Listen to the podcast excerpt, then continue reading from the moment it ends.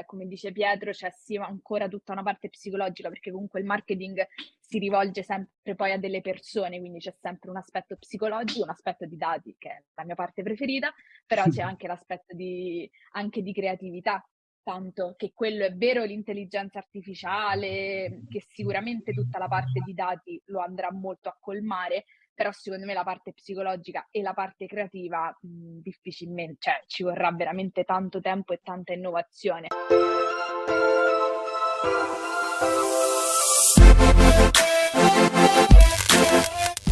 Buonasera a tutti, benvenuti a una nuova puntata di Cross the Line, qui con me Pietro Bam Gabriele ed Alessandra Branno. Come state ragazzi? Ciao, ciao a tutti, tutto bene tu? Tutto bene, tutto bene. Ciao ragazzi, tutto bene, tutto bene, Budi, allora, alla grande. Prima di iniziare, volete fare una breve presentazione di un po' che fate nella vita, che studiate, che lavorate? Vado io, Pia? Vai, vai. Inizio io. Allora, io sono Alessandra e ad oggi lavoro in un'agenzia di digital marketing di Roma, che però ha altre sedi anche in altre parti del mondo, tipo Amsterdam o Milano. E in particolare mi occupo di data and tracking, quindi tutta la parte di analisi dei dati e gestione dei siti. Um, e allo stesso tempo mi occupo della parte di ricerche di mercato uh, per tutte quelle gare nei clienti prospect all'interno sempre della nostra agenzia. Ok, eh, l'agenzia è la stessa, io eh, sono un collega di Alessandra, anche collega universitario e um, Digital Angels, parliamo di Digital Angels, siamo entrati nel, nello stesso diciamo, round di, di stagisti eh, chiamato VTP, Virtual Training Program e um, dopo, dopo un primo mese di formazione identica per tutti siamo stati assegnati a delle diverse aree lavorative. Eh, io ho fatto i primi sei mesi in stage come media planner e sono stato confermato in, in, questa posizione. Quindi, a differenza di Alessandra, che ha un ruolo più verticale e più tecnico, il mio è un po' più orizzontale di pianificazione delle campagne e di relazioni con, con il cliente. Ok, se potessi fare una domanda, no? Cosa vi ha spinto poi ad, ad appassionarvi al marketing? Da dove nasce questa, eh, questa passione?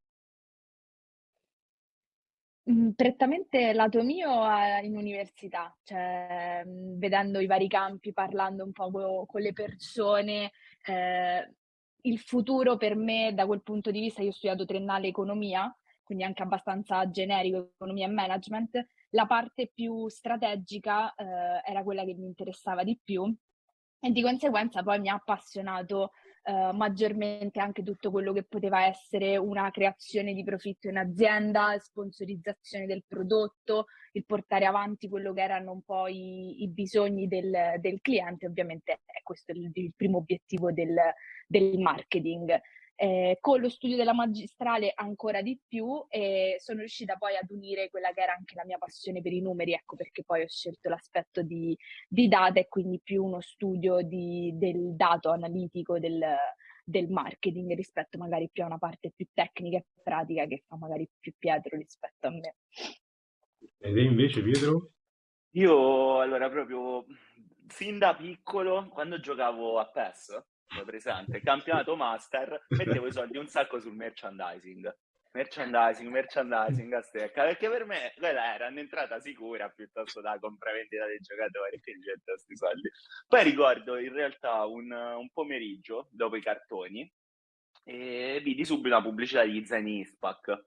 E tra me e me ho pensato, non lo so, avevo 10 anni, 12 anni, ho pensato, ammazza che paraculi questi, cioè io mi vedo, mi vedo il cartone poi subito mi profilano sta, sta, sta pubblicità con, con, con, lo zaino Ispac, perché io sarei dovuto andare dai miei a chiedere mamma, papà, mi comprate lo zaino Ispac? Quindi là ho pensato, diciamo, a, questa, a questi meccanismi che, si, si, che provavano a innescare nei consumatori. Cioè, poi va bene, faccio, faccio il liceo, vado in università e comunque mi accorgo che il marketing è diciamo, la branca economica un po' più ampia che racchiude un po' di tutto. Mm, da, dai numeri a aspetti psicologici, eh, strategici, organizzativi e, e, quindi non sentendomi fortissimo su, sulle hard skill ma molto più orizzontale mm, ho, scelto, ho, scelto, il marketing come, come branca lavorativa. Ok, questo sempre poi collegato comunque all'università e per ricollegarmi poi alla risposta di Alessandra, eh, tu mi hai detto che comunque hai fatto un percorso triennale di economia e management molto generico e poi hai scelto comunque di fare marketing e quindi poi di lavorare. Pensi che eh, le competenze che ti ha fornito l'università al lavoro ti sono state utili, utili oppure pensi che eh, c'è stata una, una, seconda formazione, no? una, una riscoperta del marketing ed era come tu lo immaginavi poi? Allora, l'università sicuramente ha, ha, messo un po' le basi a quello che era poi l'aspetto lavorativo, forse anche da un punto di vista mh, relazionale, un, anche per quanto riguarda me, il saper lavorare in gruppo, eh, rispettare magari più una gerarchia, quindi io l'ho vista più da un punto di vista relazionale che mi ha aiutato col lavoro. Il, l'università ha sì posto le basi per cui quelli che erano i concetti fondamentali del marketing l'università te le doveva insegnare però eh, devo dire che entrando in agenzia, mh, il, soprattutto il primo mese che abbiamo fatto proprio formazione, è stata proprio come ritornare all'università per un mese, ma con aspetti molto, molto più tecnici e pratici rispetto a quelli che vediamo all'università. Quindi sì, il corso universitario che serve, però serve anche tanta tanta pratica e mettere proprio le mani in pasta fondamentalmente, lavorare su, sui progetti, sui clienti, eh, su tutte le piattaforme nel nostro caso. Quindi sì, un po' tutte e due secondo me. Okay. Pietro, concordi oppure vuoi aggiungere? Sì, sì, sì, assolutamente concordo. Cioè, la, la parte più importante dell'università è un po' quella di responsabilizzazione, di organizzazione a livello di studio, soprattutto nel marketing, che sì può essere teorico, ma attualmente anche tanto pratico, soprattutto se si parla di digital marketing. Mm, lo studio del semplice libro, della dispensa, del case study non basta, serve proprio mettere le mani in pasta in quelle che sono le piattaforme, i tool, e ovviamente non sempre hai possibilità in università, quindi da un lato metto un po' di colpa de- del sistema universitario italiano che magari rimane sempre un po' troppo teorico, però dall'altro nel marketing serve diciamo spendere, okay, eh, spendere certo. per, per, imparare e quindi sì esistono delle simulazioni che però non rispecchiano mai la, eh, la verità, quindi l'università serve ma non, non basta da sola. Se, se, si fa un percorso universitario e si unisce con un po' di pratica, sicuramente. Quindi se, se, poteste, se poteste, magari in un futuro, diventare magari dei docenti di una cattedra universitaria su un corso di marketing, quali sarebbero le politiche oppure le tematiche che trattereste per rimanere comunque aggiornati su tutto quello che come si evolve poi il marketing, no? Perché poi adesso stiamo andando sempre più in una fase in cui l'intelligenza artificiale vi aiuta nel vostro lavoro, quindi eh, come fate a rimanere al passo con la macchina? Cosa, cosa fareste? Anche poi parlando poi a, a, a, riguardo comunque il fatto che eh, per, diciamo, per sperimentare serve spendere, come dite voi, no? Quindi come fate? Stru- come strutturereste un corso universitario? Mm, la teoria serve, però eviterei quei mattoni 100.000 pagine da studiare, tante cose a memoria, eh, io l'ho visto magari ecco col il nostro capo è un docente e lo fa più nella parte di master piuttosto che in magistrale e lui mette proprio, crea proprio delle effettive simulazioni da un budget, eh, ti dà i tool, le piattaforme, ti fa spendere, quindi il suo corso risulta tanto pratico e molto meno teorico. Eh, alla teoria alla fine ci arrivi anche con la pratica e secondo me te lo ricordi molto di più con la pratica. Quindi io lo strutturerei tanto in lavori di gruppo perché poi alla fine anche nel mondo del lavoro è tutto un lavoro di gruppo, difficilmente certo. lavori proprio completamente da solo. E, ehm, e, mettere proprio le mani nelle piattaforme, nel nostro caso perché è digital marketing, però assolutamente provarlo anche mettendo il rischio, quindi anche dando un budget anche che sia fittizio e provare il rischio di, di fare un overspending che prima o poi tocca a tutti. Quindi...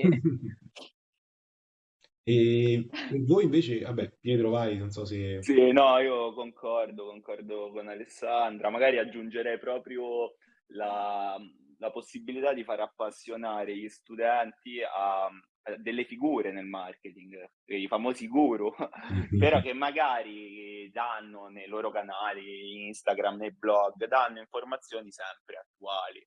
Mm, ultimamente io quando posso do una letta a qualcosa, c'è cioè Neil Patel che sta parlando tantissimo di chat GPT, intelligenza artificiale, di come entrerà nel marketing e quello si sostituisce al libro di testo che magari è stampato un anno fa e rimane quello per, per cinque anni. Certo. E quindi dare, cercherei di creare questo gancio tra gli esponenti forti del marketing, quasi tutti americani, e gli studenti.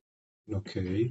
E altra domanda, cosa significa per voi studiare e lavorare nel marketing nel 2023? Vuoi rispondere prima tu? La risposta sempre io, vuoi rispondere cosa significa? Va bene, ci provo. Ehm, allora, in realtà eh, significa fare un uh, lavoro o comunque interessarsi a un ambito, a mio parere, molto stimolante, proprio perché, come ti dicevo prima, unisce, unisce vari campi ed è, ed è ancora tanto psicologico è vero i dati ormai guidano quasi tutto, però dietro l'utilizzo del dato e la buona lettura del dato serve comprendere quelli che sono le, le, i comportamenti de, dei consumatori. E dall'altro lato c'è comunque un punto interrogativo nel futuro perché come tutti i settori, forse questo ancora di più, ci stiamo evolvendo a una velocità difficile da controllare, ecco perché poi è importante rimanere costantemente aggiornati. Certo. Alessandra? No, assolutamente, assolutamente d'accordo, anche perché, il, cioè, come dice Pietro, c'è sì ancora tutta una parte psicologica, perché comunque il marketing si rivolge sempre poi a delle persone, quindi c'è sempre un aspetto psicologico, un aspetto di dati, che è la mia parte preferita, però c'è anche l'aspetto di, anche di creatività, tanto che quello è vero l'intelligenza artificiale, che sicuramente tutta la parte di dati lo andrà molto a colmare, però secondo me la parte psicologica e la parte creativa mh, difficilmente, cioè ci vorrà veramente tanto tempo e tanta innovazione, quindi lavorare nel marketing significa lavorare su questi tre campi, l'essere creativo, i dati e la psicologia. Ok, allora adesso è il momento della domanda segreta, ok, come in ogni puntata.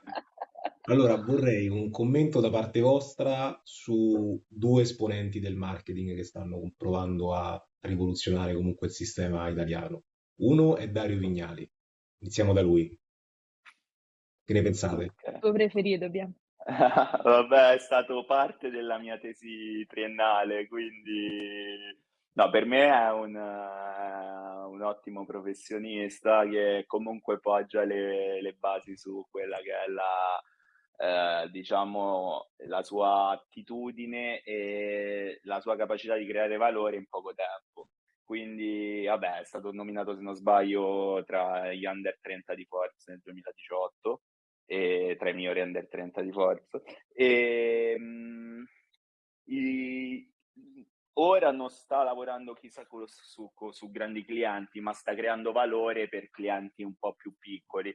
E, mh, e lui ha diciamo, rivoluzionato un po' il modo di intendere l'imprenditore digitale, che era un po' visto come sì, quelli che vogliono stare al computer alle Maldive, ma in realtà l'ha declinato in una maniera molto diversa, con un concetto di libertà, di lavoro, si, si lavora comunque tanto, ma si lavora quando si può mh, nei momenti che si preferiscono. Eh, però la flessibilità esiste, ma un minimo di, di rigidità nel lavoro ci deve, ci deve essere sempre. Certo. Diciamo che la, anche... la, mia domanda è questa: vai, non, vai. non, pensate, poi ti lascio la parola Alessandro, non pensate che il, la, la, sua guida diciamo, per il personal branding abbia influenzato negativamente intere generazioni o comunque la nostra generazione, permettendo un po', dando quell'impressione che tutti potessero fare quella vita di lavorare comunque a, alle Maldive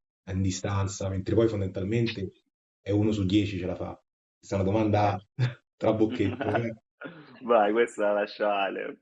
No, tutti, tutti no, perché secondo me dipende anche tanto dal ruolo che fai. Poi è vero che poi, cioè, mi piacerebbe tantissimo andarmene a lavorare alle Maldive, però poi ti manca anche il contatto umano, cioè comunque continua ad essere un lavoro dove devi lavorare tutti insieme, quindi non l'influenza, però gli fa capire anche l'importanza, cioè ci deve essere entrambi gli aspetti, il saper lavorare da soli, quindi te ne puoi andare a lavorare anche alle Maldive, però mh, secondo me man- cioè, c'è ancora tanto bisogno del contatto, del contatto umano e della persona, quindi da questo punto di vista non sono totalmente d'accordo. Bella la flessibilità, però non sono totalmente d'accordo con lui al 100%. Ok, Secondo, seconda persona, Raffaele Gaito e Grow Hacking. Non so se la tagliamo Eh, in caso, la tagliamo in caso. in caso, in caso la tagliamo, no? Perché eh, io in realtà ultimamente lo sto seguendo poco, noi ne parlammo, ne parlammo anni fa. E il growth hacking in Italia non esiste. Io forse, forse quasi nessuno in realtà capisce appieno cos'è il growth hacking fino a quando ci sta dentro, che mh, di base è la sperimentazione. Quindi le grandi aziende hanno dei team di growth hacker che costruiscono scenari nel tempo, negli anni. Probabilmente le aziende più forti avevano già previsto una pandemia o comunque avevano un piano di risposta a una pandemia. E il growth hacker è quello che studiando gli scenari prova ad avere una crescita del business più, più alta possibile. Raffaele Gaito, nonostante a mio parere sia molto bravo, non vedo grandissimi numeri. Eh, non, non, è seguito a mio parere tanto quanto altri che forse meriterebbero meno. Eh, quindi da un lato mi dispiace, anche se i suoi contenuti mi piacciono molto. Ah, forse perché il, conce- il, concetto di grow e tutto non è ancora totalmente chiaro, preso appieno, ecco perché forse non è così tanto seguito. Ok, avete, super- avete superato le domande segrete. Torniamo, torniamo, a noi. Altra domanda, come è strutturata la vostra routine eh, lavorativa? Cosa fate nel pratico? Nel senso perché poi uno dice ok faccio marketing, però rimane come se fosse un concetto astratto. Nel pratico una persona, Vero. che fate? Vai Ale. Allora, io, allora mh, mm, personalmente ehm, io non ho un cliente su cui lavoro, quindi non è, mh, mm, quando inizio a lavorare non ho uno specifico cliente su cui fare delle attività. In realtà io lavoro per esempio su tutti i clienti di agenzia e mh, quello di cui mi occupo è una fase pre e post rispetto a quello che è il, il lavoro core poi del, del, marketing digitale, quindi tutta la parte di advertising. E, quindi diciamo che io sostengo il media planner, quindi ad esempio Pietro, lo aiuto nella gestione del, del, nel far partire il progetto, quindi gli setto tutto il sito, tutto per, affinché lui possa partire con le campagne, avere tutti gli insight a disposizione e dopodiché mi occupa della fase post del, del suo progetto, quindi tutta la parte di data visualization per comunque presentare al cliente quelli che sono stati i risultati del, del progetto messo, messo in essere. Quindi io diciamo sono più lavoro pre e post, il core è più di Pietro dell'agenzia. Sì, esatto, cioè un'agenzia di marketing è comunque una catena okay. e questo ti spiega pure che da solo è davvero difficile curare in toto un cliente. E si parte dai sales e si arriva appunto alla visualizzazione del report dove c'è un lavoro combinato di data e media planner e ehm, io in realtà eh, pianifico campagne su, principalmente su Google, Facebook e, e Meta, l'universo Meta, quindi Instagram e, e, e Facebook. E, e niente, sono campagne prettamente a performance, quindi cerchiamo di minimizzare i costi per uh, ottenere quello che è l'obiettivo finale diciamo, ci sono due grandi branche, che è la lead generation e la vendita diretta, ad esempio, di e-commerce. Io lavoro tanto su clienti di lead generation, quindi creare contatti validi affinché si possa, eh, si possa poi avere un database di contatti che piano piano per altre vie, anche offline, come può essere una chiamata, convertono poi e prendono il servizio, il prodotto offerto ai nostri clienti. La routine varia dai, varia dai giorni eh, i primi giorni della settimana mio, personalmente sono i più duri perché c'è prima una fase di reportistica per quelli che sono i dati della settimana precedente, poi quando è la prima settimana del mese si, si, si inviano anche report mensili e poi una, pian piano vengono smarcati tutti i task che o vengono portati alla settimana precedente o nascono tramite richieste dei clienti e quindi è una creazione della campagna con scelta del target, scrittura dei copy, anche una parte consulenziale di come dividere il budget sui vari canali. E, e poi ci sono tutte delle attività accessorie come potrebbe essere eh, la, la, richiesta del cliente specifica su un, una nuova beta di Google, quindi si prova, ci si, ci si informa prima, poi magari si, viene proposta al cliente viene uh, attuata. E diciamo è comunque molto dinamico, è molto okay. dinamico e difficilmente si, si, stabilizza. A parte i report c'è, c'è comunque un punto mm. interrogativo. E a, pro- a, tal proposito, sempre per quello che ha detto Alessandra e, e, e anche Don Pietro, eh, il rapporto con voi tra i colleghi come funziona? Nel senso, il fatto che Alessandra fa una pre e post produzione, come vi contattate? Nel senso, c'è stato mai magari qualche caso in cui eh, vi siete trovati pure magari a lavorare con persone che non... Nel senso che c'è un problema di comunicazione, che poi è un controsenso, quindi il marketing. Allora, noi devo dire siamo fortunati come ambiente perché è un ambiente super giovane, cioè tipo under 35, e quindi siamo veramente tutti ragazzi quindi anche questa magari la pesantezza della gerarchia della figura senior noi non la avvertiamo, okay. quindi mh, devo dire che soprattutto io che devo lavorare veramente con tutte le persone in agenzia, anche dal più senior al, a quello che è entrato insieme a me, okay. eh, comunque io da quel punto di vista devo dire non abbiamo problemi comunicativi per questo fatto per cui c'è proprio un bel rapporto, ci conosciamo, Uh, e quindi questo secondo me aiuta ed è uno anche un po' dei principi fondamentali del, del nostro capo, mh, creare questo team building proprio, per cui la comunicazione anche, eh, risulta anche facile. Mh, non, non, trovo problemi, io lavorando con tutti devo dire problemi comunicativi non, non ne abbiamo, cioè è più il cliente, magari il problema comunicativo lo hai più col cliente, okay. perché al cliente ti devi far capire le cose Okay. Magari non, non, capisce appieno il concetto, quindi è più all'esterno che all'interno. All'interno alla fine la smacchi la cosa. Ok, esatto. Invece dal lato tuo, Pietro, come... Sì, no, in realtà la comunicazione è comunque molto, molto fluida. Poi ovviamente cambia tra pari, quindi persone che rivestono lo stesso ruolo, hanno la stessa età, e comunque con, con, diciamo, con il più senior cerchi di, di, essere un po' più composto. Ok, certo. Eh, poi proprio a livello di, di strumenti utilizziamo Skype per quelle che sono comunicazioni rapide e formali, mentre per comunicazioni eh, rapide e informali, mentre per comunicazioni un po' più strutturate, anche per, per, semplicemente per avere traccia di quello che ci diciamo, per magari riprenderlo poi in un secondo momento, in un caso in cui dovesse servire, e usiamo proprio le mail. Così rimane lì quel flusso, dopo un anno si ripresenta quella problematica, oh, aspetta andiamo a riprendere il flusso dell'anno scorso e vediamo come avevamo fatto. È un po' quello il discorso dell'utilizzo delle mail. Però diciamo, siamo, cerchiamo di essere tutti disponibili per uh, aiutarci a vicenda. E questa è la forza di un'agenzia, magari rispetto al reparto marketing di un brand un conto è trovarti in 100 in un'agenzia eh, con tante persone che sanno fare tante cose, e un conto è magari trovarsi in un team più piccolo dove alla fine chiedi l'aiuto esterno. Okay, in un'agenzia eh, o di, o di altri, altri, attori nel mercato, diciamo.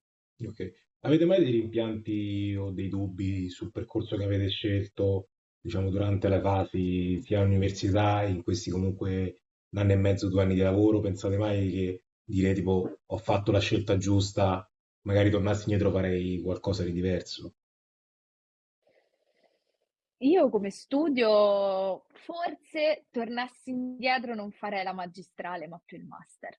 Ok. Forse. Ma perché, se posso chiedere? Per una, perché magari mi sono confrontata con persone che appunto hanno fatto il master. Loro alla fine studiano un anno dopo la triennale, noi due fondamentalmente loro sono, ho visto che hanno sono stati molto più pratici rispetto a noi. Quello che dicevamo anche prima, in magistrale è, si è ancora troppo attaccati all'aspetto teorico, sì c'è più pratica rispetto alla triennale, nel master l'ho notato molto di più. E poi adesso noi l'abbiamo fatto la LUIS e quindi ti aiuta, c'è comunque la parte di tirocinio, non tutte le magistrali lo hanno, nel master invece c'è proprio più una scelta di avviamento al, al lavoro stesso. Certo. Forse sì. Sì, anche io sono abbastanza d'accordo, però non, non so proprio l'utilità del, mar- del master rispetto alla magistrale. A mio parere il marketing eh, può essere anche studiato da soli. Ovviamente non è tutte quelle spinte esterne che hai in un ambiente uh, universitario, certo, formativo, sì, anche il semplice fatto che tu o i tuoi pagano una retta eh, è un grande catalizzatore del, mm-hmm. dello studio. Eh, però il marketing eh, veramente cambia tantissimo, il digital cambia tantissimo, quindi molto spesso ci siamo ritrovati a studiare cose antiquate. E, ehm, non, è, non, è, facile dire, no, probabilmente non, non, avrei fatto una magistrale nemmeno il master, eh, perché comunque non hai la testa che hai ora. Certo. Quindi non so, tornando indietro avrei aggiunto più pratica. Okay. Avrei aggiunto più pratica da autodidatta, sbagliando, met- buttando qualche soldo su qualche pagina creata sui, sui, vari, sui vari, social, Beh, oppure un... Puoi sempre, puoi sempre farlo adesso, butti il tuo stipendio sulla mia pagina su YouTube e esperimenti, poi vediamo di crescere. e poi mangi i libri di marketing. esatto. esatto, può essere una soluzione, vedi? Eh no, e quindi è, questo. ok, penultima domanda. Progetti futuri, ambizioni, come vedete l'Alessandra di 30 anni, come vedi il Pietro di 30 anni? Potete anche mm. rispondere sotto un ponte, cioè nel senso, sento questa è la mi sono, ci sono anch'io, io ho già fatto mio, la mia cuccetta, quindi tranquilli, vi aspetto. Ci andiamo a mettere vicino a te allora. No, io ne abbiamo parlato tante volte con Pietro all'università e cose. Adesso è il momento di imparare e cercare di prendere il più possibile dalle esperienze che stiamo facendo. In un futuro mi piacerebbe avere qualcosa di, di mio, okay. sempre ovviamente legato al digital marketing, qualcosa di mio, perché secondo me se è tuo mh, mhmm, riesci più, non lo so, a lavorarci proprio di testa, te lo puoi creare tu completamente da zero quindi sì, forse sì, qualcosa di mio. Pietro? Sì, eh, ovviamente eh, quando entri ancora nel, nel mondo lavorativo mm, hai questa idea molto più forte, a mio parere. Che poi io una volta entrato in agenzia mi sono reso conto della difficoltà di gestione di, una, di un'azienda, di una realtà, dell'importanza di tutti i vari pezzi che la compongono. Quindi fondamentalmente puoi far nascere un qualcosa di tuo per poi magari vivere una vita che inizialmente non è più leggera, forse è anche più, più impegnativa, però che poi magari in un medio-lungo termine può darti dei frutti maggiori, ma non solo a livello economico, ma anche proprio di realizzazione personale, di tempo e flessibilità che può donarti il possesso di un'azienda rispetto all'essere dipendente. Però non, non, so, io prima partivo proprio con l'idea voglio qualcosa di mio assolutamente. Ora è ancora quella, però si è un po' affievolita. Alla fine già esistono anche altre cose rispetto al lavoro. Quindi se dovessi riuscire a ottenere una posizione manageriale molto gratificante e allo stesso tempo staccare la spina dal venerdì alla domenica sera, mh, mm, uh, rifletterei comunque. Rifletterei. Quando, quando, la tro- quando, la trovi, però dimmelo anche a me, eh, nel senso che no, condividi, condividi con, con, con, i tuoi amici. Cazzo, cioè, perché... Dai, ultima domanda. Se dovessi dei consigli per chi vuole intraprendere questo tipo di carriera, non farlo. Ci sono. Avere curiosità, perché ci devi avere curiosità, altrimenti non vai proprio da nessuna parte, eh, sapersi mettere in gioco. Leggere. Leggere. Sì, di tutto. Cioè, poi dipende ne, che, che ramo del marketing. Magari il ramo di, di, ad Alessandro a fare un po' più di matematica e... e statistica. Sentite le lezioni della professoressa di matematica al liceo, i logaritmi. ah, go- go- godersi, godersi il liceo perché davvero 5 ore di studio piano e poi divertimento. Esatto. E, e mh, mm, sì, no, in realtà, a parte gli scherzi, mh, mm, davvero appassionato, cioè se si è già appassionati bisogna solamente rincorrere quella passione. Eh, se ancora non si capisce qual è una passione eh, in ambito lavorativo, eh, leggere quanto più possibile per intraprendere comunque questo percorso o comunque startarlo. Perché poi una volta che si, prende, si imbocca una via, dopo un po' di anni è difficile tornare indietro. Eh, quindi capire bene quello che è il marketing e le sue varie sfaccettature. Per poi che ce ne sono tante di attività nel marketing e non sono neanche solo le mie, la mia o quella di, di Pietro, cioè in agenzia ci sono veramente tantissimi team, c'è anche tutta la parte di SEO, eh, c'è tutta la parte di social media, quindi veramente ma- parlare di marketing è veramente super ampio e magari ecco, la curiosità ti fa capire quale aspetto del marketing ti piace di più rispetto ad un altro, sì, assolutamente. Ok, penso che ci siamo. Alessandro Branno, Pietro Bam Gabriele, qui a Cross the Line e ci vediamo alla prossima puntata. Ciao ragazzi. Ciao, grazie a, a tutti.